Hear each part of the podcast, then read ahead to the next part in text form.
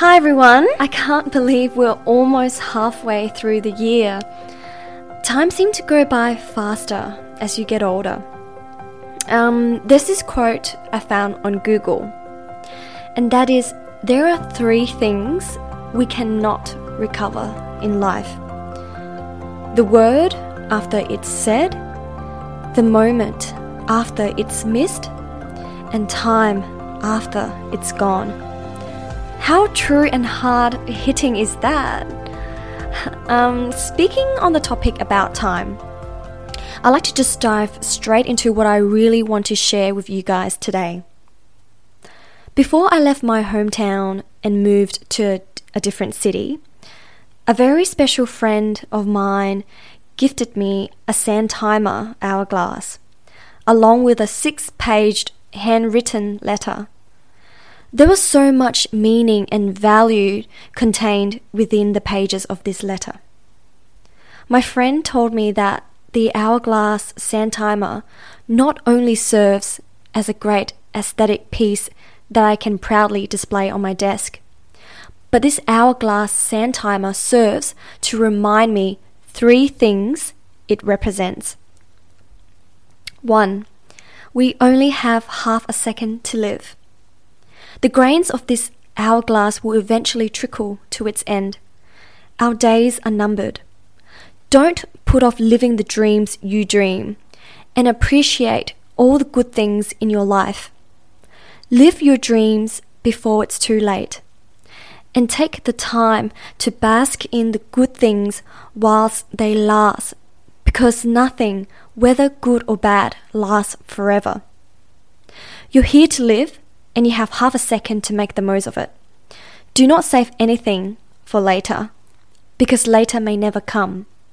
Take as many opportunities as they come, and don't be afraid to experience as much as the wealth of the spectrum of human emotions allow.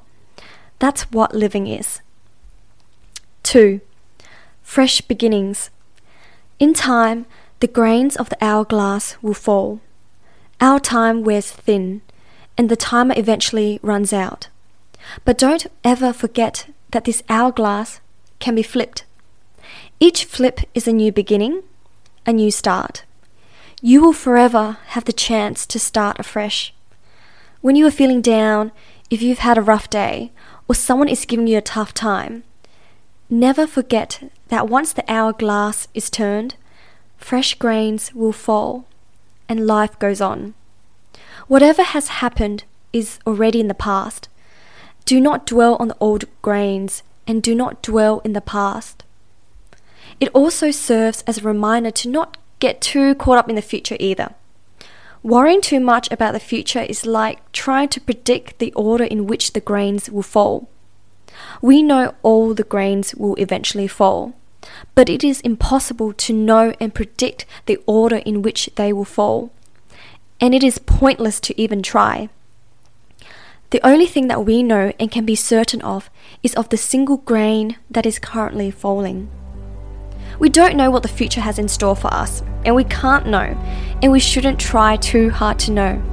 Because if we're going to spend all this time worrying about what the future holds or other meaningless things, we're going to miss out on the only thing that we do know, which is what's simply in front of us. And third, the final thing, the time right now. The final thing this hourglass represents is something a little more personally directed and relevant towards us. My friend said, Our time together may not have been very long. In fact, quite ephemeral. But like the contours of the hourglass, it has been beautiful. And much like the colour of its grains, it has been vibrant. We only have half a second to live our time on this planet is not infinite. Therefore, we should appreciate the great things in our life and spend our half a second on this earth living it to the fullest.